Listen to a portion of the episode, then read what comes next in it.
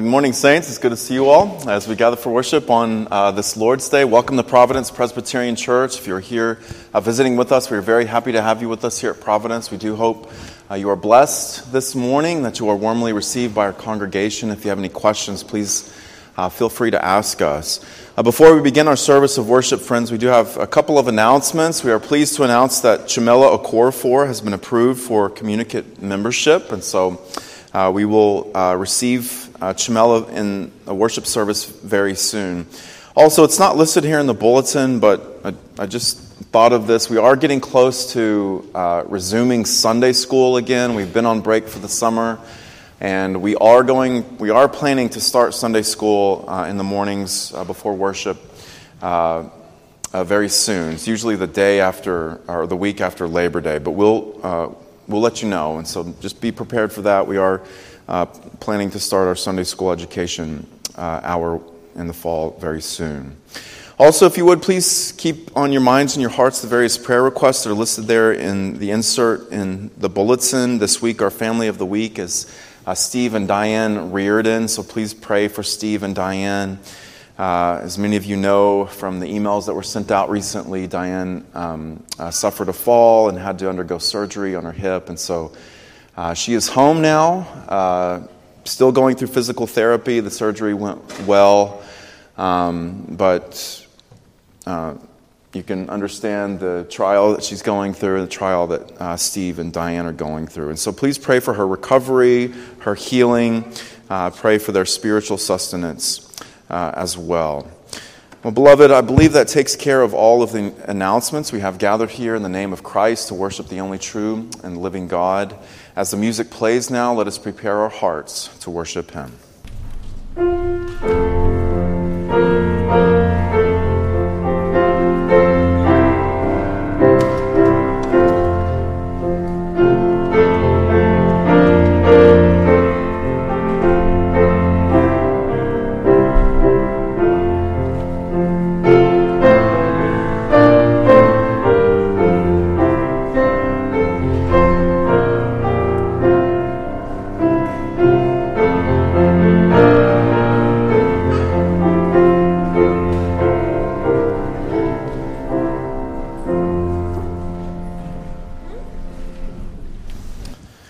Saints of Providence Presbyterian Church, grace to you and peace from God our Father and from the Lord Jesus Christ. If you would now please stand as we hear our God call us to worship him from Psalm 122.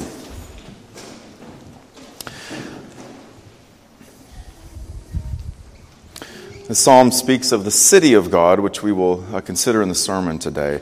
I was glad when they said to me, Let us go to the house of the Lord. Our feet have been standing within your gates, O Jerusalem. Jerusalem, built as a city that is bound firmly together, to which the tribes go up, the tribes of the Lord, as was decreed for Israel, to give thanks to the name of the Lord. There, thrones for judgment were set, the thrones of the house of David. Pray for the peace of Jerusalem. May they be secure who love you. Peace be within your walls and security within your towers. For my brothers and companions' sake, I will say, Peace be within you. For the sake of the house of the Lord our God, I will seek your good. Let us now sing the doxology.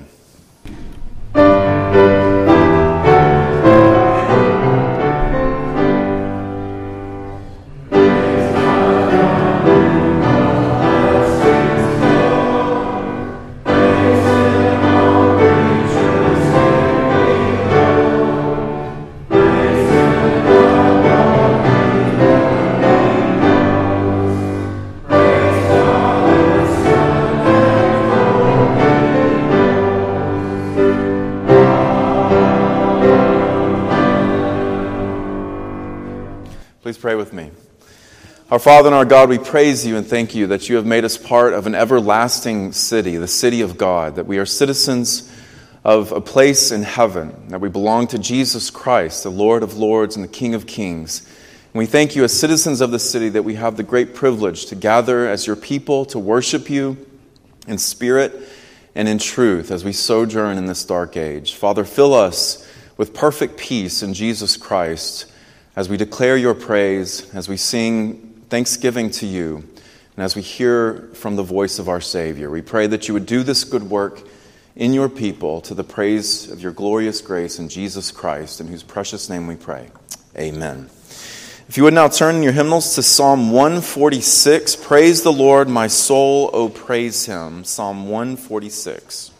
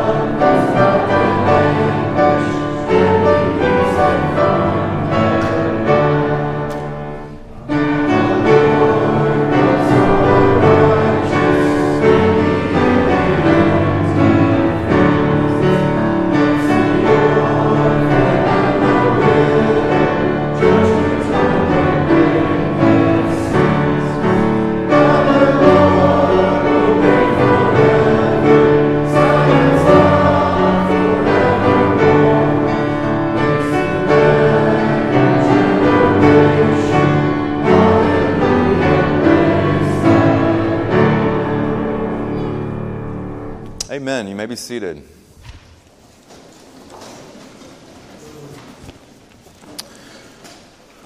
We'd like to invite you to turn to the front of the Trinity hymnal on page Roman numeral 16.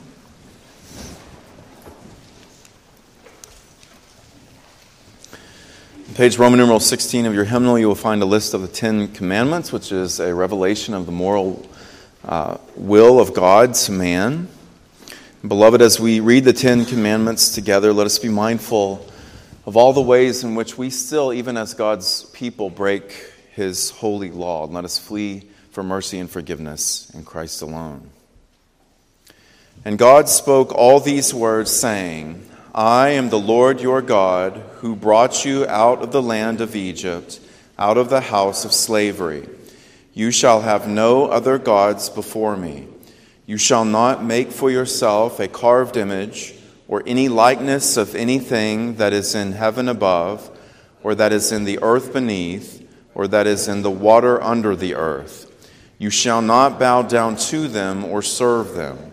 For I, the Lord your God, am a jealous God, visiting the iniquity of the fathers on the children to the third and the fourth generation of those who hate me but showing steadfast love to thousands of those who love me and keep my commandments.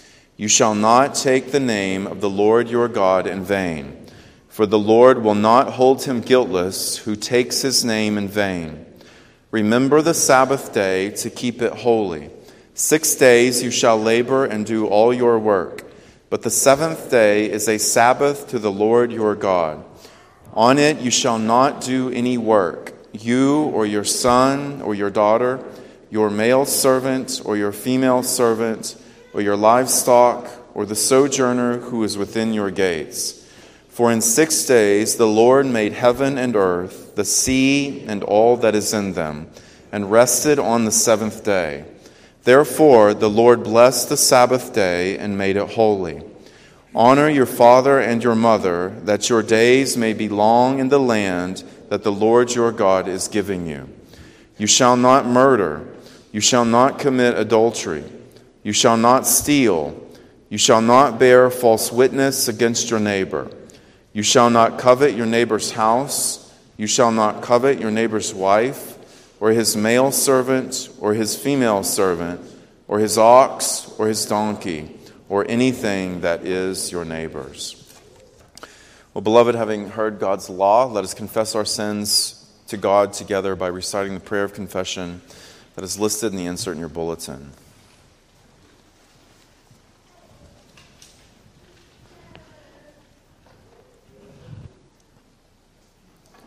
Have mercy on me, O God, according to your steadfast love.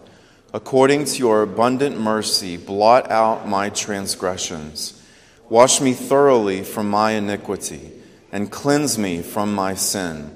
For I know my transgressions, and my sin is ever before me. Against you, you only, have I sinned, and done what is evil in your sight Hide your face from my sins and blot out all my iniquities. Create in me a clean heart, O God, and renew a right spirit within me. For the sacrifices of God are a broken spirit, a broken and contrite heart, O God, you will not despise. Amen. Well, beloved, God is gracious and merciful. His ears are ever attentive to our cries for mercy and for the forgiveness of sins. And to the Christian, he gives us rock solid assurance in his word that our sins have been fully and forever forgiven by the blood of his Son, as we see in the book of Revelation, chapter 1. John, to the seven churches that are in Asia, grace to you and peace from him who is and who was and who is to come, and from the seven spirits who are before his throne, and from Jesus Christ, the faithful witness, the firstborn of the dead, and the ruler of kings on earth to him who loves us and has freed us from our sins by his blood and made us a kingdom, priest to his God and Father, to him be glory and dominion forever and ever. Amen. If you would now turn in your hymnals to hymn 447, Christ of all my hopes, the ground, hymn 447, and let's all stand together as we sing.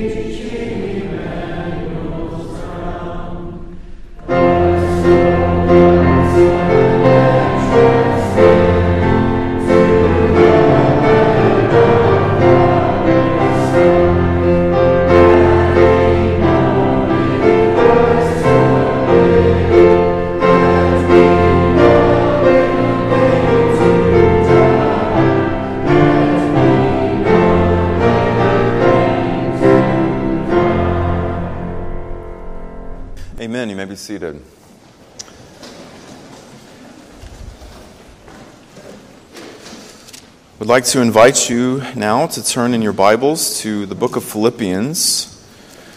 This morning we will look at Philippians chapter 1 and we will consider verses uh, 27 and 28.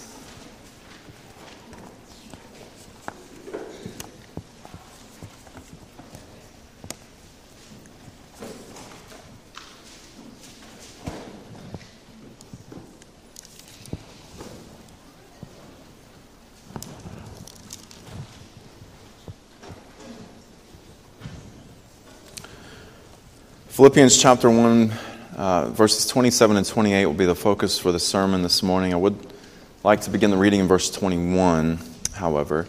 Before we hear God's word, if you would join your hearts together uh, with me in prayer. Let's pray together, friends.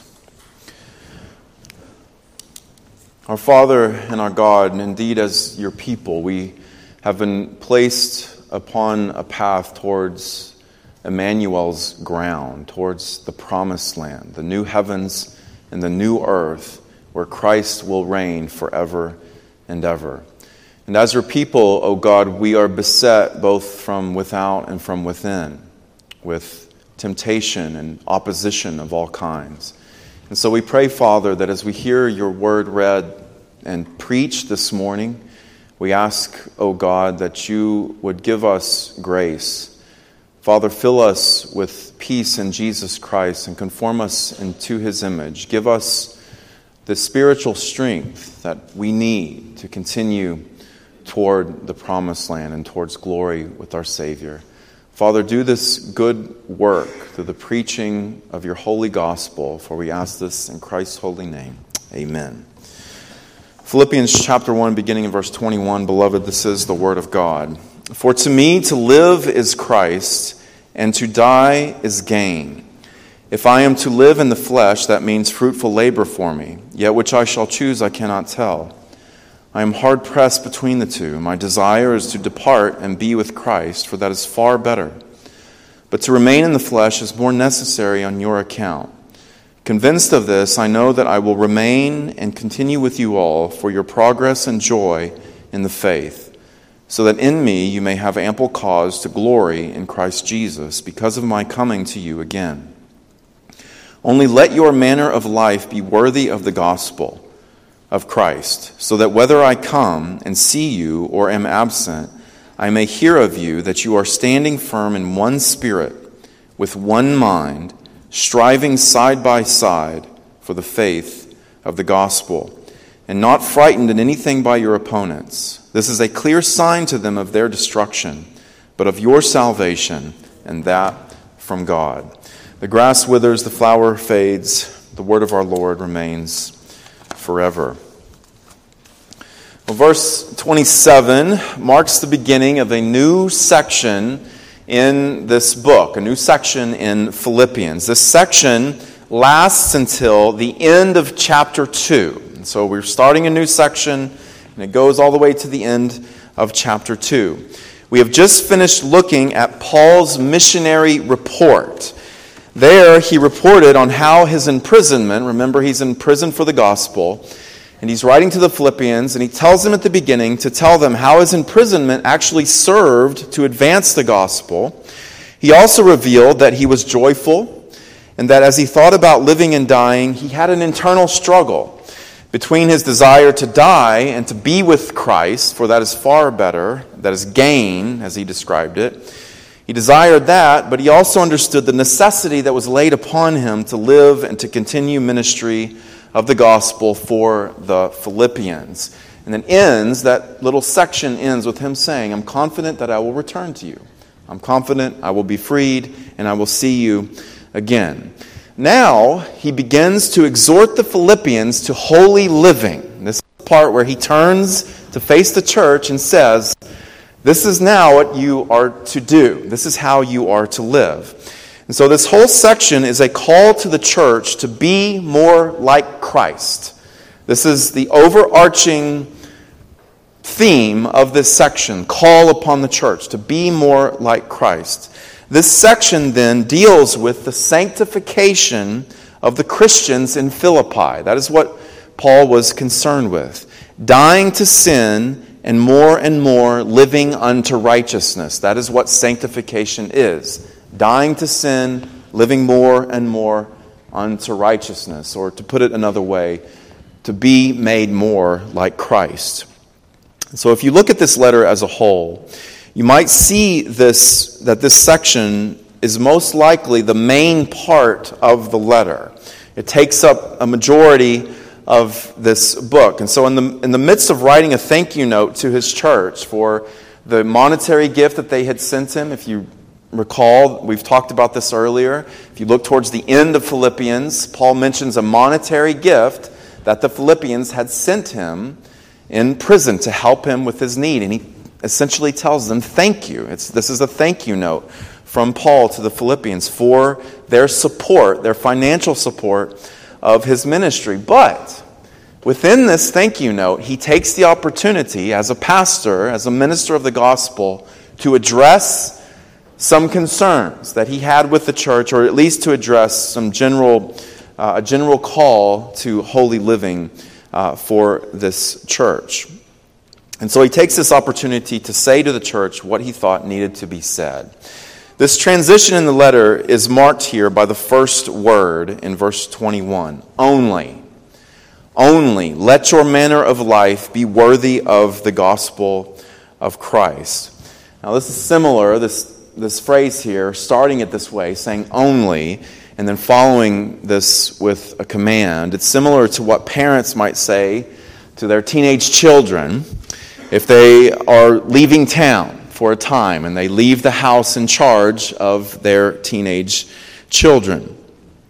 They will say to them their report about what will take place once they leave. They'll say something like this Well, we'll be here on day one and two, then we'll be here on days three and four. This is the name of our hotel. There's food in the fridge, there's a gift card for pizza on Friday night. We will be back on Saturday.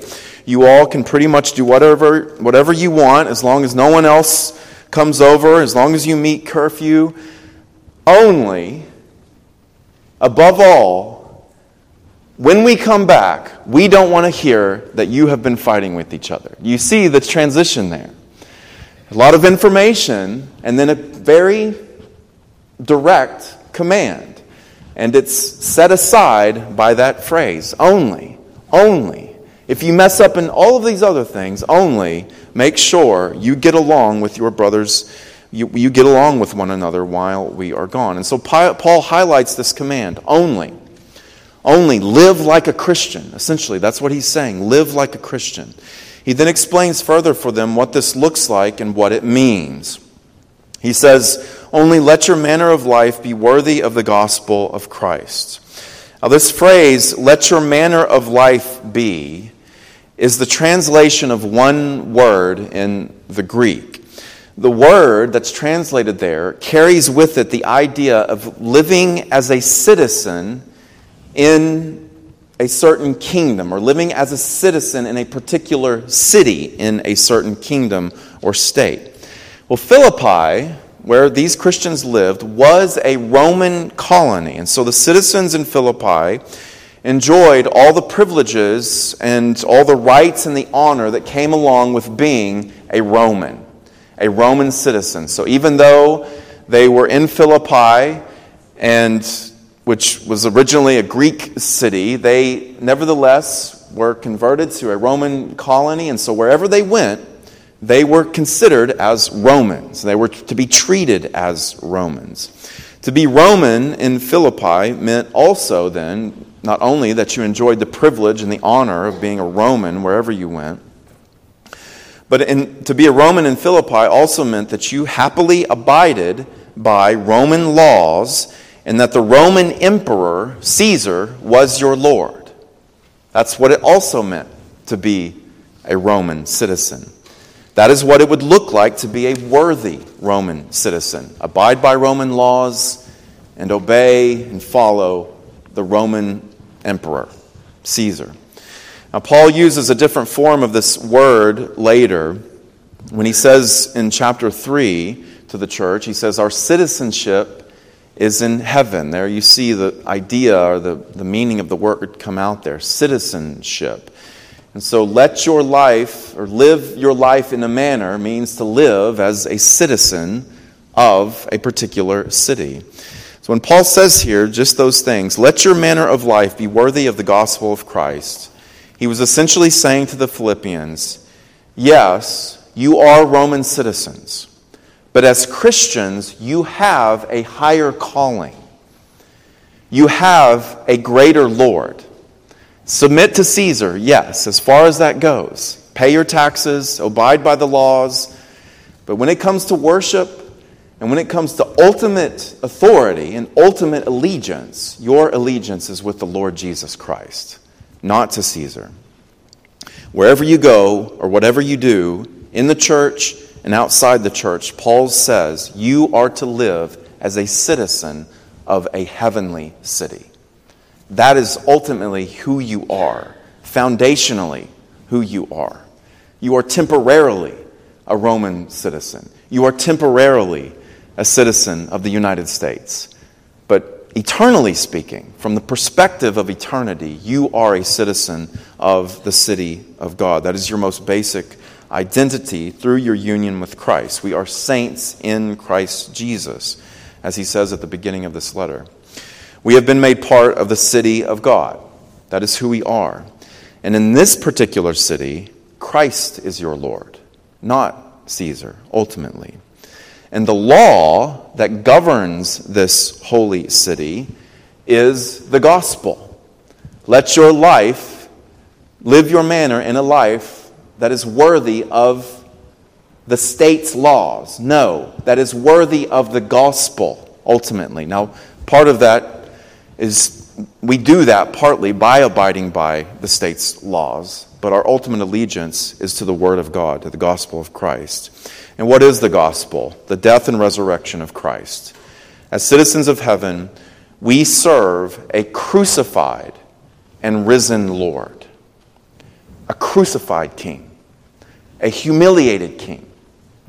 We'll look at his humiliation more in depth in the coming weeks as we get into chapter 2. But He is our Lord, a humiliated Savior that is nothing like what the Romans prided themselves on in following the strength and the glory and the self proclaimed dignity of the power that was behind a Roman Caesar. Very different leadership styles, wouldn't you say? The gospel is the death and resurrection of Christ. As citizens of heaven, we serve a crucified king. So we are obligated then at all times to magnify Christ. Christ crucified for us to make his name glorified through our obedience, whether by life or by death, as Paul said earlier. This is what it means to live your life in a manner worthy of the gospel. It means that since you have been made to be a Christian by the power of the gospel, flowing from your union with Christ, and out of thankfulness for what your Lord has done, Jesus, you are always expected to adorn the gospel with Christ like living, to make the gospel look beautiful, adorn it with holy living. Now, we could put it this way when people come into contact with you, when people come into contact with the church, wherever that may be, and also thinking of those closest to us, our own families, when those people come into contact with us, or when we as families come into contact with others, do those people walk away thinking that the gospel of Christ is something powerful, something beautiful to behold by your conduct? Is that what they think? Or are they thinking something else? That is what Paul means here. To live as a citizen of heaven means just that. When you come into contact with one another, you leave the other person thinking the gospel, something's there. There's power there because people don't live like that. People don't speak like this person does. Now, with this said, what in particular did Paul have in mind here? What is the ornament that Paul wants to see hung upon the Christian faith of the Philippians? Well, particularly what he wants to see here is unity. In verse 27, he says, I want to hear about and know this, whether I'm present with you or whether I see you. So he's looking for sincerity, not just for show. I mean, often we do this, right? We put certain types of obedience on for show. Paul's not looking for show, he wants sincerity. Whether I'm there or whether I'm absent, this is what I want to hear about from you that you are standing firm in one spirit with one mind, striving side by side for the faith of the gospel. Now, there's the mention of the gospel again. We are to live as citizens worthy in a way that's worthy of the gospel. And now he says, I want to see you standing firm in one spirit for the faith of the gospel, striving side by side for the faith of the gospel. What is the gospel again? The death and resurrection of the Lord of our city, Jesus Christ, a crucified governor, a crucified city governor. That is our king. Now, the idea behind standing firm and striving side by side here is that of conflict. This is like the idea behind this is like that of soldiers standing firm side by side together against a common enemy on the battlefield or teammates on a sports team standing side by side with one spirit and one mind, contending against a common opponent on the sport in the sports arena, whatever that may be. That is how Christians are to live. Christians are to be united in their fight. In their fight against what? In their fight against sin and in their fight against the devil. And so we are in a contest. Like a war, like the war that goes on in a sports arena, we are in a contest. And therefore, it's imperative that we remain united. The unity that Paul envisions for them here is comprehensive. There's, there's no wiggle room. He says, I want to hear that you are standing firm in one spirit with one mind. This mention of spirit and mind here refers to the fullness of our being, both our thinking and our willing. He wants all of you and all of us to be one soul, to have one purpose, to have one goal in mind, to be heavenly minded, to be unified. You understand? We can understand what Paul is trying to get, a, to get across here. You can imagine the detriment that a teammate or soldier would bring upon his, his fellow teammates or his, his fellow soldiers if he thought to go and do his own thing, to, have, to be double minded, to be double willed, to not have defeat of the enemy as the ultimate goal. You can see what kind of damage that would bring to a community. And so, collectively, we, the church, are to have one soul, as it were we are to all be thinking along the same lines and be doing along the same lines as well.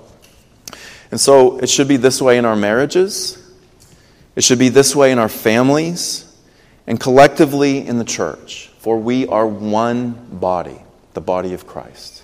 So unity is what Paul is after here. Now, this doesn't mean, friends, as you hear these things, it doesn't mean that we all have to agree on every little thing. That's not what Paul is saying either. Nor does it mean that we all have to do the things that we are called to do in exactly the same way. That is not at all what Paul is saying. There is always going to be some measure of diversity within the body of Christ, and that diversity is actually adds to the beauty of the body of Christ. It shows that not one person can do it all, and not one person's ways accomplishes all in the same way that another person does the things that they're called to do and the way they do them. And so, in some measure, there is going to be uh, diversity. We aren't called to agree on every little thing and do everything exactly the same way. Actually, that's more like a non Christian cult. That's what cults are after. They conform everyone into the image of their false religious uh, leader. That is not what uh, is called for at all. But what all of us are to agree on is this that we will seek to live as good citizens of a heavenly city and live lives that make the gospel of Christ attractive. That should be easy, right? There shouldn't be much discussion or debate about that. That is what we are all called to do to live as good citizens of the city of God and to live our lives in a way that makes Christ attractive, that magnifies him. Now, how do we do this? Well, one way is to put to death our selfish pride and to love one another so that we might be unified. Again, we can't stand side by side if we are selfish and unloving. That's a team of one. There's no such thing. And so we have to put to death our selfish pride and love one another. This is important to do because the church is in a cosmic battle, as we have said. Believers who are alive today, you and I, are referred to in theology as the church militant, meaning we are in a contest, we are in a battle, we have an opponent. As long as we are alive on this earth, as Christians, we are opposed by the devil. We are at war against the devil and our sin. Paul brings this state that we are the church militant into view in verse 28. He says, again, have one spirit, one mind, not frightened in anything by your opponents. This is a clear sign to them of their destruction, but of your salvation and that from God. Now, what is in view here is no less than salvation and destruction and the opposition that we have in this life, what is in view here is no less than the progress of human history toward eternal salvation for the elect and eternal destruction for all those who oppose the gospel. That is what Paul has in mind. The end, the culmination of, of human history, salvation and destruction. It is no less than that at the end of the age. That is, what, that is where Paul is coming from. Opposition to the gospel in whatever form, whether it be from persecution of the pagans, like the Roman government, as the Philippians may have experienced here in Paul's day, or whether it be from false teaching, like the Judaizers he mentions in chapter 3, and we still deal with false teaching in the church, and we always will deal with that. In whatever form our opposition takes, or whatever form the opposition to the gospel takes, all of that opposition is led by Satan, our arch enemy. And so we are in opposition to him. Whatever forms those take, it's him leading the charge against us. And so, again, we are in the midst of a cosmic battle as Christians. We have to understand that. Now, to be sure, as we think about this, Satan is a defeated foe. His destruction is certain. Jesus has bound the strong man. His end is coming. His time is short. But until his ultimate end comes, he does oppose the gospel. We do have opponents. We have opponents that are ultimately defeated, but they oppose us nonetheless. Now, one of the ways that he tries to oppose our work, that is the devil, is to divide us. But Paul says here, in light of the spiritual battle, spiritual battle that we are in, it is crucial that you stand firm in one spirit, with one mind. Satan would love nothing more than to separate the sheep, isolate a sheep so that he can have his way with him or her.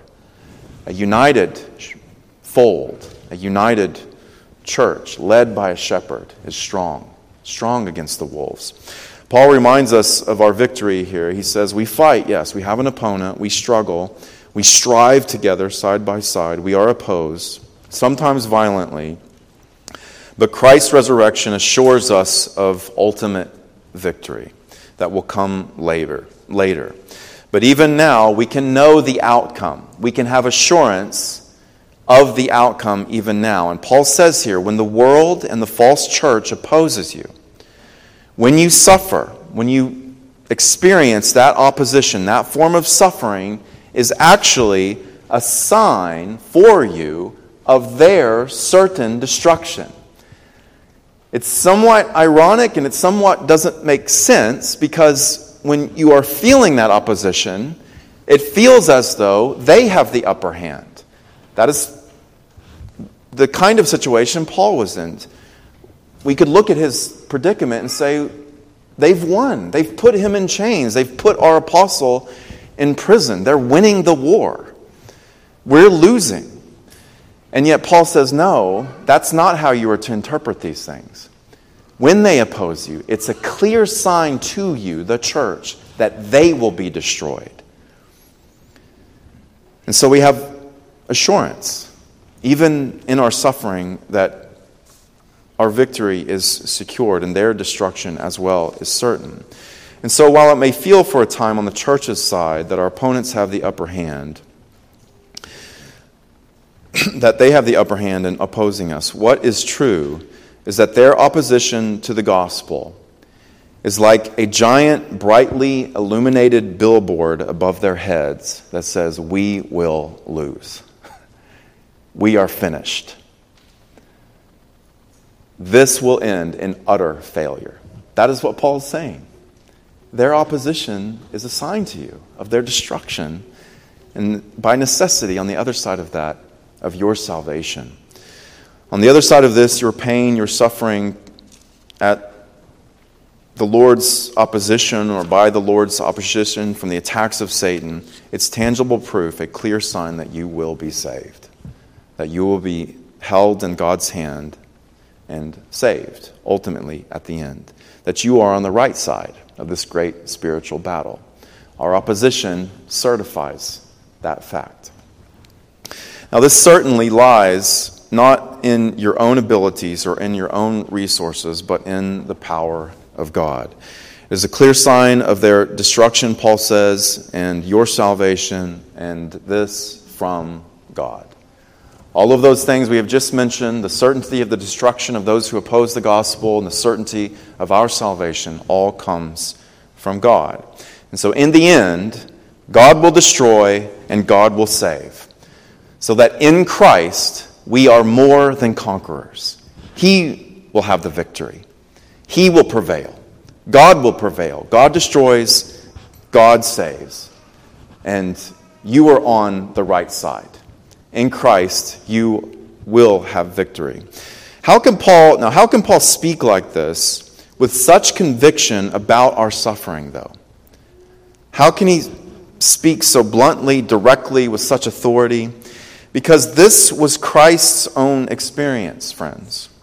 During Christ's ministry on earth, Satan threw everything that he had at Jesus. He opposed Christ. He was his opponent. He opposed Christ fulfilling the gospel. He wanted to try to get him to stand down, to stop striving. Jesus was striving towards the cross, and Satan wanted him to stop. And so, what did he do? In the end, Satan entered Judas, who betrayed Jesus.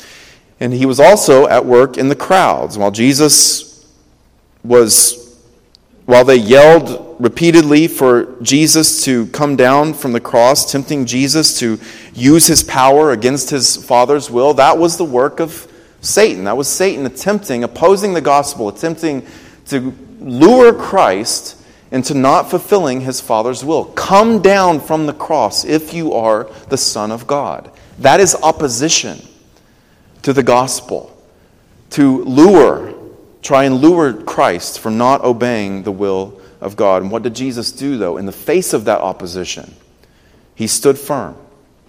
He continued to strive with one mind and one spirit, one single purpose in mind. What was that? Doing his Father's will. No, this is what I've been called to do to suffer and to die for my people. I will not come down. I will not stand down. Jesus would not stop until his work was complete, until he gave that final breath. And that is ultimately what we are called to do to strive, to not stop until Christ takes us until he comes again. And so Paul can speak this way because of what happened to our Savior, Jesus Christ. Now, that work that Jesus would not stop from fulfilling, that work consisted in being obedient to the point of death by crucifixion. That is what he refused to give up. He had a, a multitude of ways to end his suffering. He had a multitude, and really an infinite amount of power to access to end his suffering, and he refused to do so because he was of one mind, and that one mind consisted in him being crucified, killed for us. That is the kind of mind that we are to have. He is our Lord. That is the governor of this city that we have been made a part of. Jesus is the one we are called to imitate then in our lives as Christians, dying for one another for the sake of unity. That's a life that's worthy of the gospel. To Christ be all praise and glory now and forevermore. Let's pray together, friends.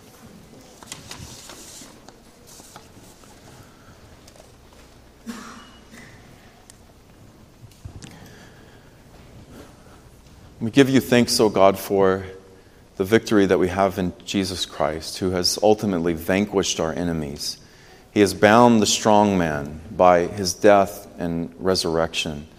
And so, even as your people, even as the citizens of heaven, sojourn through this dark age, and as we deal with the city of man, the dark uh, opposition that comes from the leader of this earthly city, Satan himself. We pray, Father, that you would give us strength to obey your word. Give us strength to strive side by side for the faith of the gospel. Father, help us by your grace to be unified in this call and remind us, O oh Lord, that those who oppose us, their destruction is certain and our salvation is secure.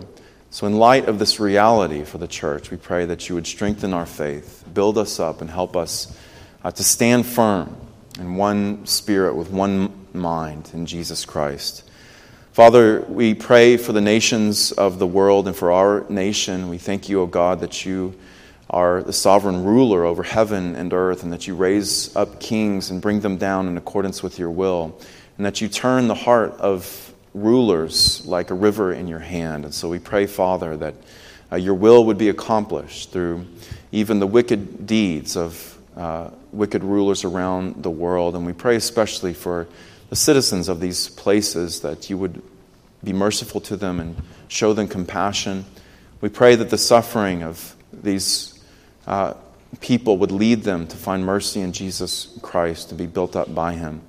Father, we lift up to you those nations that have closed off their doors to the Word of God and to the hearing of the gospel. We pray, Father, that in accordance with your will, that you would send your servants into these places to bring light into darkness, that the elect might be drawn to the preaching of your word. Father, we pray for our nation. We ask that you would be merciful to our civil servants whom you have raised up in accordance with your holy will. Remind us, O God, as citizens of heaven, of our ultimate allegiance. Help us to be obedient uh, to the leaders that you have placed uh, over us and that we would honor them uh, to a certain degree. But above all, we pray that you would remind us of our heavenly calling, that we would live as citizens of, of the city of God, founded upon the gospel of our Savior. Father, we pray for our missionaries whom you've sent out into the world. We pray that you would fill them with your grace, fill them with your spirit, that they would be unified in their calling we think of the Paysons serving in uh, Uruguay and the Richlands as well, Father, may they strive side by side for the gospel. We pray for the work of church planting in our region, asking that you would bless Reverend Sumter and our various church plants and our sister denominations as well, and those churches that faithfully proclaim the word. We pray, Father, that you would remind them of the certainty of their salvation. Father, we pray now for the needs of our particular church, Providence. We thank you for the families and that you've brought to us and for our visitors and for every member. We pray, Lord Jesus, that you would work in us unity in the body and help us to um, contest, uh, compete against the devil and to oppose his work by faith in, in you. Father, we lift up to you those who face trials of various kinds, who are, um, who are brought down uh, by physical ailments and even uh, suffer anguish uh, mentally and spiritually. We pray that you would lift them all up. We think uh, in this regard of Eileen Vanderlee, Dorothy Lowry, Kay Johnson, Sue's mother, Jean Davies, Hal Griswold, Alan, Corey's mother, Cornelia, Hikari, Rosalie, for the, the Broccolo family, Iona, Claire. We pray for Diane Reardon We pray that you would bless her and be with the Milam family. And uh, Father, bless them all as they grieve and as they suffer in this age. We pray that you would strengthen them by your gospel and uh, sustain their faith. Father, we pray for the Okorafors as they search for a home. We pray that you would lead them by your infinite wisdom and bless them. And Father, we lift up to you those with cancer as we think of uh, Kay's sister in law, Arlene, Kathy, Jim Witt, Laura's friend, William, John and Kathy Burleson, Chris Doobie's parents. We pray, Father, that you would be at work in their hearts and that you uh, would give them healing in accordance with your will and direct all that they go through uh, to the praise of your glory. Father, we lift up to you our mission work in Ukraine, our expectant mothers, and we do pray for rain for this dry and weary land. We pray that you would open up the heavens as we recognize that uh, rain falls as a result of your sovereign power and in accordance with your will. And so we pray, Father, that you would be merciful to this region and bless us with abundant uh, rain for our land. Father, we lift up to you the Reardons. We pray that you would bless them and keep them. We thank you for their faith and service and for their uh, self sacrifice for this church and for the worship, uh, uh, for their worship among the people of God.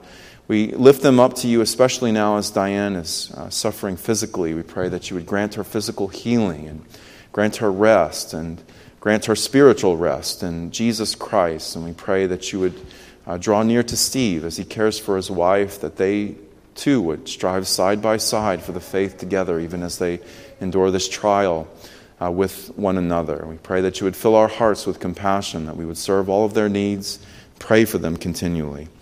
Father, we commit all of these things to you, our, through our Savior and King Jesus Christ, who taught us to pray, saying, Our Father in heaven, hallowed be your name. Your kingdom come, your will be done, on earth as it is in heaven. Give us this day our daily bread, and forgive us our debts, as we also have forgiven our debtors. And lead us not into temptation, but deliver us from evil. For yours is the kingdom, and the power, and the glory forever. Amen.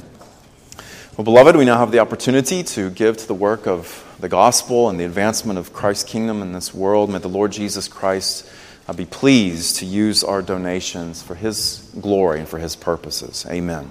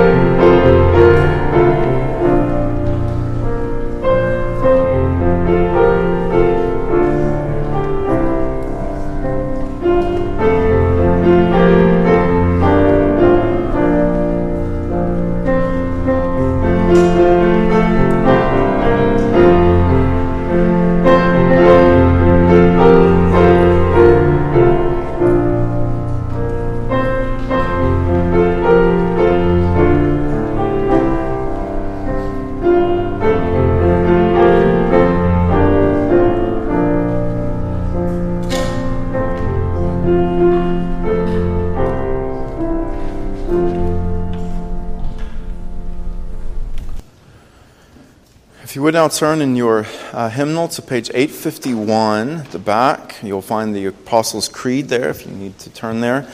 And we will confess the Apostles' Creed together as a confession of our faith in the gospel of Christ. And let us all stand together as we do so, friends.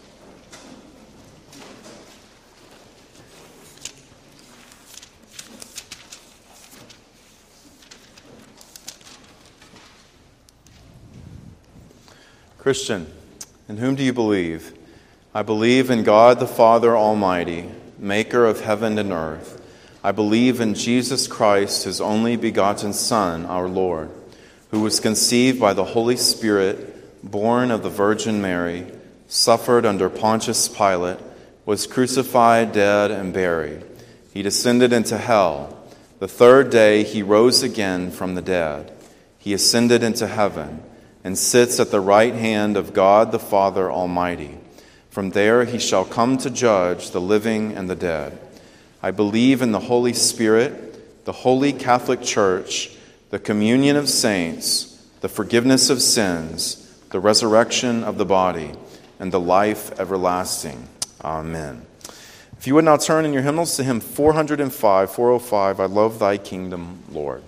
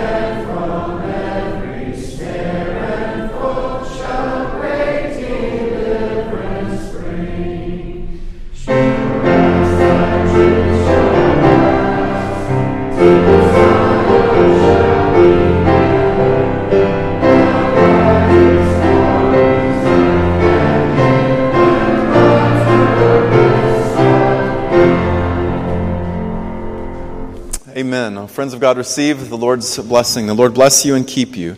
The Lord make his face to shine upon you and be gracious to you. The Lord lift up his countenance upon you and give you peace. Amen.